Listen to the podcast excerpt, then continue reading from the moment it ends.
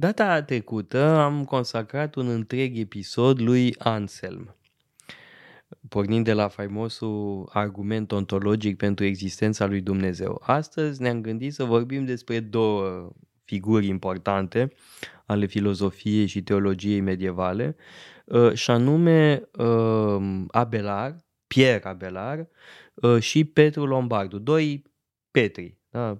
Petru și unul, Petru și celălalt.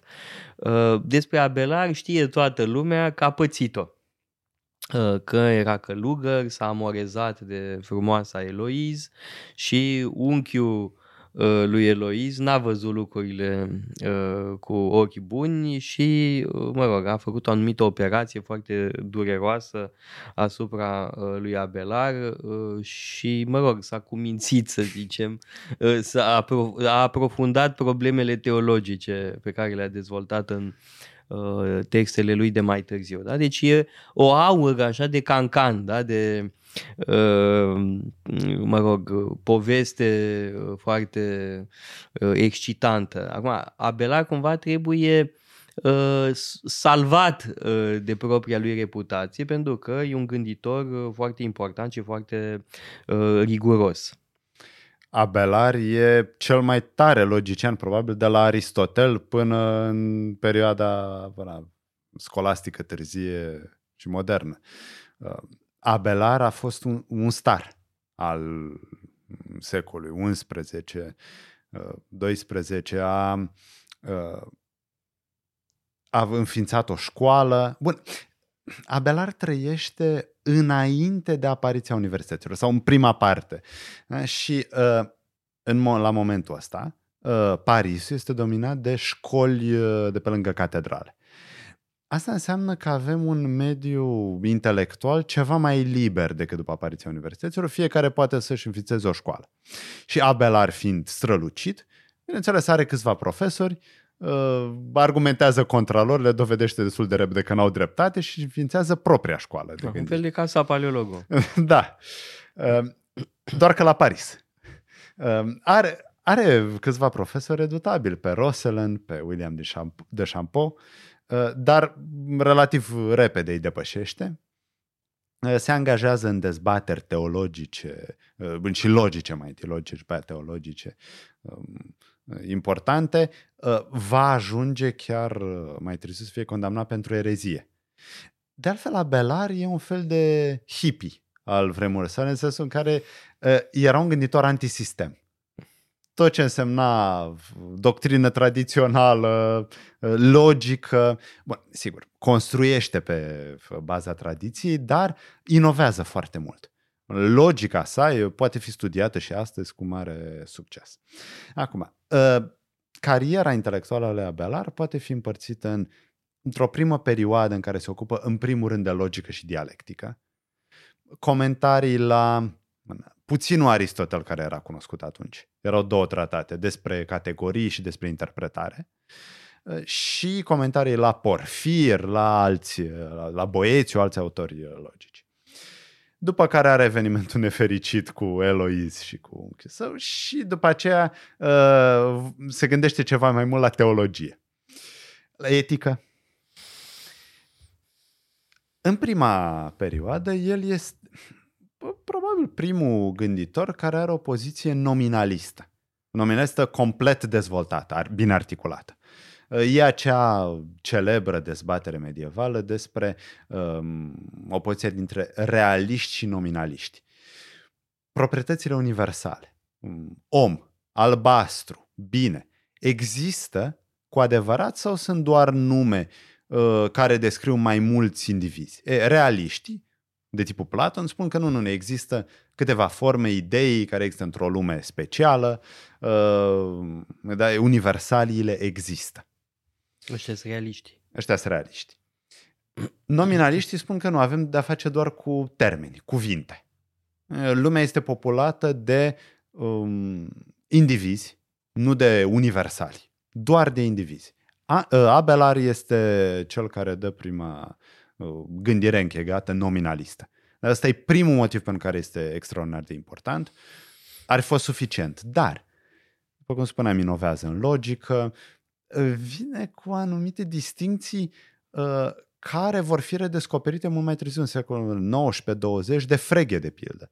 E un articol celebru, Fonținul Bedeutung, despre sens și referințe. Asta este o distinție pe care o vedem deja la Abelard. Um, bun, referința unui cuvânt, ce înseamnă asta? Este obiectul din lume pe care îl desemnează acel cuvânt. Dar sensul este altceva, sensul este conținutul mental pe care îl avem noi atunci când rostim acel cuvânt. De pildă, și un medic veterinar și noi putem să folosim termenul câine. Și, sigur, nu avem nicio problemă în, în a identifica ființa care răspunde la numele de câine.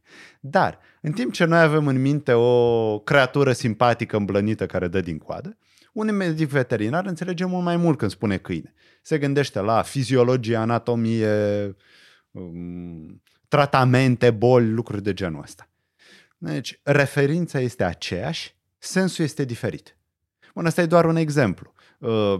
Noțiunea este foarte bogată și foarte importantă în teoria limbajului, în filosofia limbajului și în, în dialectică. Or, Abelard este cel care introduce astfel de noțiuni. După aceea, după transformarea operată de ochiul Eloisei, vorbește despre etică, de pildă. Are o poziție intenționalistă. Adică proto-kantiană. Proto-kantiană, da.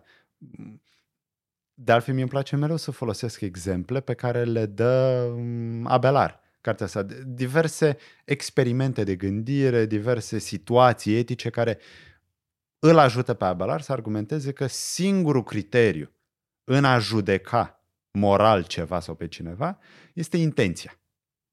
Nu contează rezultatele acțiunii, contează doar intenția pe care o ai. Dacă voința este bună sau rea. Așa cum mai târziu ajunge să scrie despre teologie, redactează o compilație numită Sic et Non, în care adună, pentru o serie de propoziții importante din religie, din creștinism, adună poziții pro și contra.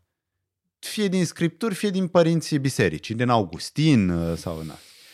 Și nu, Abelard nu dă concluzii cine are dreptate sau cum ar trebui să interpretăm. Nu. El dă la început în introducere o serie de principii pe care ar trebui să le folosim ca să interpretăm noi. Ca... Uh, probabil să fo- să-și folosească această compilație în predare.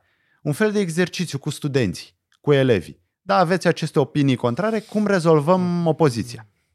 Iar acest demers va fi după aceea elaborat, completat, îmbogățit, rafinat de Petru Lombardu. Da, ca să îl menționăm și pe el. Pentru că Petru Lombardu este celebru în primul și în primul rând pentru sentințele, pentru cele patru cărți ale sentințelor. Care au folosite foarte mult în universități. Da, nu puteai să ai o diplomă universitară fără să produci un comentariu la sentințele lui Petru Lombardu. Orice face Petru Lombardu? Colectează opinii despre anumite teze esențiale în gândirea creștină. De asta trebuie să-l înțelegem pe Abelard ca să putem să-l înțelegem pe Petru Lombardu și după aceea ca să putem să înțelegem apariția universităților. Uh-huh. Pentru că univers- la universitatea asta făcea inițial. Îl comentai pe Lombard. Și asta nu, nu puteai să faci fără instrumentele logice, dialectice, gândite de Abelard. Așadar,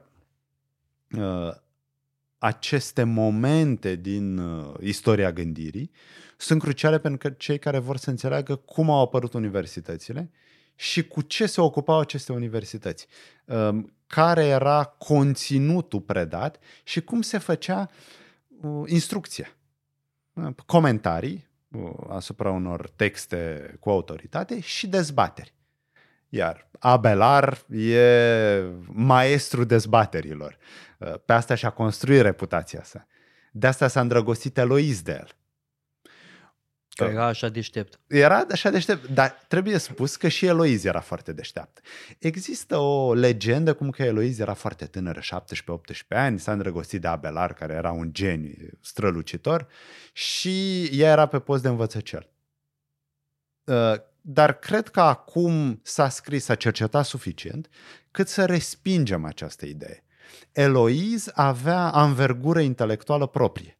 Avea probabil vreo douăzeci și șapte de ani, douăzeci și șase douăzeci și șapte de ani.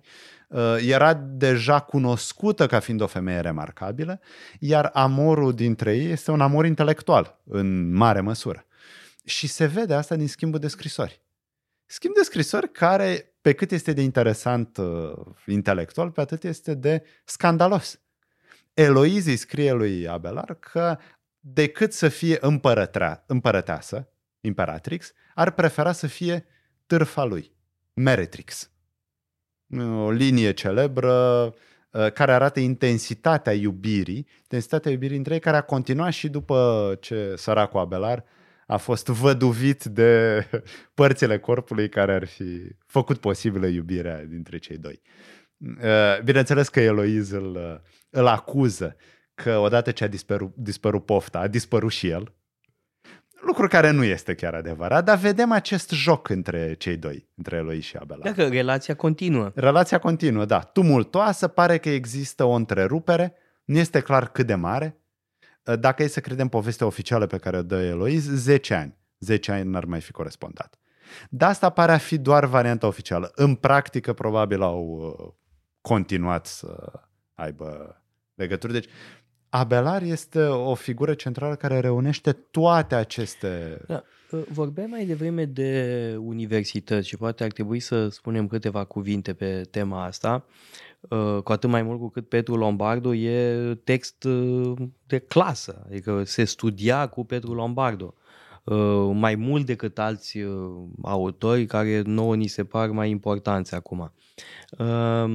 Primele universități care apar cu o cartă proprie, cu autonomie și toate cele, sunt Bologna și Padova, urmate de Paris.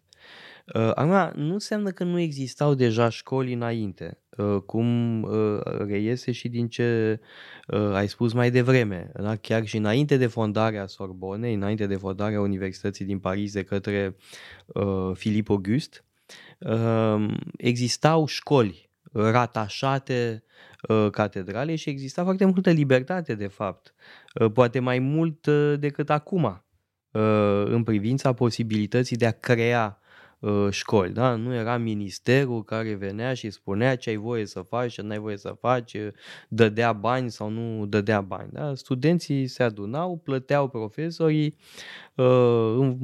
singuri alegeau de la cine au de învățat, ceea ce e mult mai bine, de fapt. Mie mi-ar conveni foarte mult ca studenții să ne aleagă pe noi ca profesori, da? Pe, pe tine la Universitatea București, studenții te-ar fi ales, nu te-au agreat profesorii de acolo, din vari motive pe care nu le mai discutăm acum. Deci, revenind, universitățile apar într-adevăr, cu Bologna, Padova, Paris, da? Sfârșitul secolului unsprezece pentru Bologna, apoi celelalte. Padova e creată de profesorii de la Bologna. Bologna excelează în medicină și mai cu seamă drept, drept, drept roman, drept canonic și așa mai departe, în timp ce Universitatea din Paris va fi cea mai importantă instituție pentru teologie și filozofie. Da, deci e important să avem în vedere apariția universităților, dar ele nu apar din nimic, da? Nu este o creație ex nihilo. Există deja un teren pregătit pentru apariția acestor instituții, iar cei despre care am vorbit acum, dar și data trecută, sunt oameni care au contribuit foarte mult la această viață intelectuală și universitară.